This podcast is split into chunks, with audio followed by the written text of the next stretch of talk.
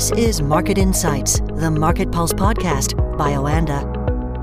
I'm Johnny Hart. You're listening to the Market Insights Market Pulse podcast. Let's join Kelvin Wong, Oanda senior market analyst in Singapore.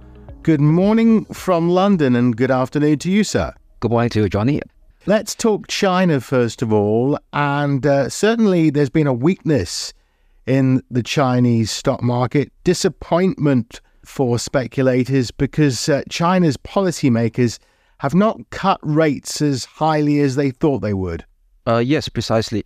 Because if you look at last week, they have another decision on this uh, one of the benchmark interest rate, which is the one year medium term lending facility. So that's actually the credit line where China commercial banks could actually borrow from the PBOC, China Central Bank. So they actually cut the rate by 15 basis points. So in the past, the same quantum of rate cut on the one year medium term lending facility should actually translate to almost the same quantum of cut 50 basis point on the loan prime rate. However, in today's Asia session, the authority decided to actually have a smaller scale of cut instead. So for the one year loan prime rate, uh, which actually pretty much uh, tied to commercial uh, rates on which, which commercial banks price to consumers and businesses. So the one year loan prime rate is being cut by only 10 basis point to 3.45%. And very interestingly, the longer term five year loan prime rate is actually left unchanged at 4.2%. So that actually give a bit of disappointment on the uh, the the stock the, the speculators, the short term speculators on this China stock market, uh, continuing their what you call it, their four week of close to four week of slide, where the CSI 300 now is actually down close to a nine month low. So totally wipe out that uh the, the previous uh third week of July Politburo meeting, if you recall. So during that meeting, the top policymakers actually came out with pretty much strong uh, vibes to actually address the current weakness in the China's economy. But all those uh, exposed Politburo gains, uh, stock market gains that's been seen on the China stock market as well as the Hang Seng indexes, all this gains has been wiped out at this point in time. And how has this affected China's currency market? So I think one of the reasons uh, why the Chinese uh, top policymakers are pretty much hesitant to actually reduce interest rate as aggressively as in the past. One of the reasons is that they also do not want the uh, yield premium on the U.S. Treasury over the China sovereign to widen much uh, further at this juncture. So a further widening of that premium could actually put further downside pressure on the Chinese yuan, which also could be pretty much detrimental to the Chinese economy and the Chinese stock market. But however, it seems to me that right now, uh, market participants totally ignore the fact of the action that's being driven by the Chinese top policymaker today uh, of a lesser than uh, cut on the loan prime rate, but focus more on the negative repercussion on the Chinese stock market. So that actually drive the Chinese yuan to see a, a 0.2% decline against the dollar. So in fact, if you look at the Chinese yuan, it's in fact one of the worst performing currency today uh, among the G20 currency, where you see pretty much mixed bag, where the euro is actually up a bit by 0.12% against the dollar. So uh, this dollar CNH right now, the offshore yuan, is now probing again close to a key resistance level at 7.3450. That was actually pretty much close to that uh, last October swing high area. So uh, in this couple of weeks, uh, market participants will be pretty much watching closely this 7.34 50 level, uh, a clear break above this level could actually potentially uh, trigger further negative feedback loop into the Chinese stock market. That means that also could translate further potential weakness on other China related proxies like the Hong Kong benchmark stock indices as well.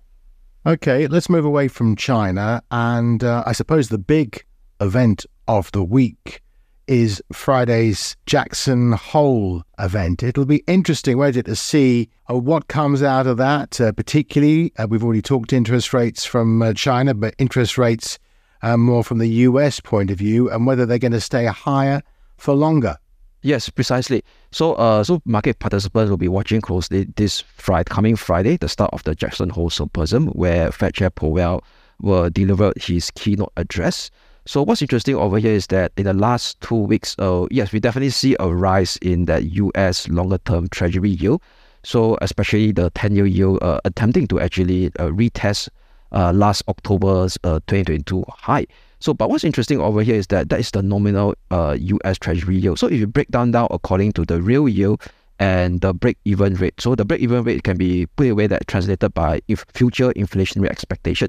So, if you look at the future inflationary expectation component of that US 10-year break-even rate, they actually rose, but they rose at a slow pace compared to the US 10-year real yield, uh, which is called in TIPS in short uh, in, in market etymology.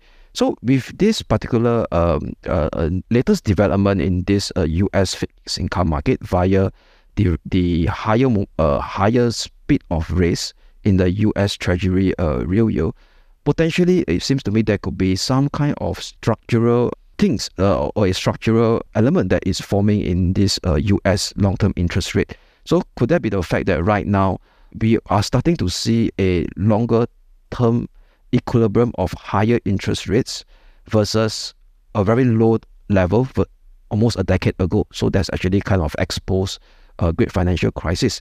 So I think market participants right now will be uh, attempting to listen or to decipher any hints uh, in uh, Powell's keynote address during the first day of Jackson Hole, which is on this coming Friday, to actually uh, to see whether does he tease out that uh, perhaps right now the global economy or in fact the fact that U.S. economy uh, got to actually now uh, accustomed to a longer term equilibrium interest rate. So that could be driven by the fact of uh, longer term structural effects like post COVID uh, environment and as well as uh, elevated sticky inflation due to supply related measures like the geopolitical geopolitical tension where US and China is uh, facing off right now in the high tech arena, and as well as this uh, ongoing Russia and Ukraine conflict that actually impacting uh, other uh, uh, we call it uh, commodity sector, especially we're talking about the the food related uh, inflation that that could be remain elevated due to this supply side concern.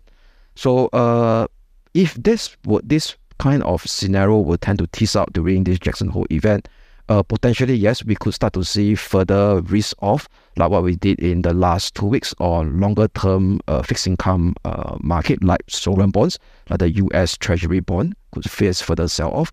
And what's interesting over here is uh, there could actually be further weakness on longer duration, uh, risky growth assets, like for example those uh, mega tech, mega cap technology stocks, which has been the uh, forefront of this, uh, uh, or, or I say bucking the, the trend of this uh, ongoing uh, medium-term uptrend that, that took shape uh, exposed March, where the U.S. banking turmoil crisis took shape. So, uh, pretty much interesting to see how this plays off, uh, given the fact that uh, these longer-term duration assets are pretty much uh, dependent on uh, or being priced by longer-term real rates. So, if longer-term real rate starts to be going to inch up much higher, so that could definitely put a further potential downside pressure on this uh, long duration assets, be it risk free and, and risky. There are some quite famous speculators out there, Kelvin, who are uh, wondering what's going to happen to the NASDAQ. Uh, obviously, uh, tech is massively important within that index, uh, with interest rates looking like they're going to be high for a much longer time than we first thought. Yes, precisely. Because if you look at the those guys, if we if we, if they take into account of the momentum factor, so definitely I could actually understand uh support their point of view. Because if you look at the current uh, momentum that is uh looking in the Nasdaq hundred right now is pretty much uh, lackluster, or I would say bearish.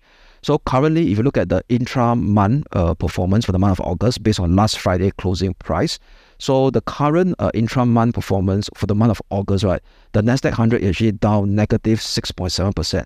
So that's actually the worst. If if this uh, uh, uh we call it uh, monthly performance takes hold, it will be the worst monthly performance since the start of this medium-term uptrend of the low that we see in October last year. So that actually explain uh, this uh, we call it uh, fund managers or we call or what we call it hedge fund speculators that look into account of momentum driven strategies to actually uh, support this uh, further weakness of this mega cap uh, technology stocks. Yeah, but definitely if this starts to materialize, it will definitely have a negative spillover effect to the rest of the US uh, stock market, given the fact that uh, the current leadership is being centered on these uh, mega cap tech stocks. So yes, definitely something to actually look out for as well. Very interesting. Kelvin Wong in Singapore, thanks for joining us today. My pleasure, uh, Johnny. So I hope to speak to you again soon. Market Insights, the Market Pulse podcast by Oanda.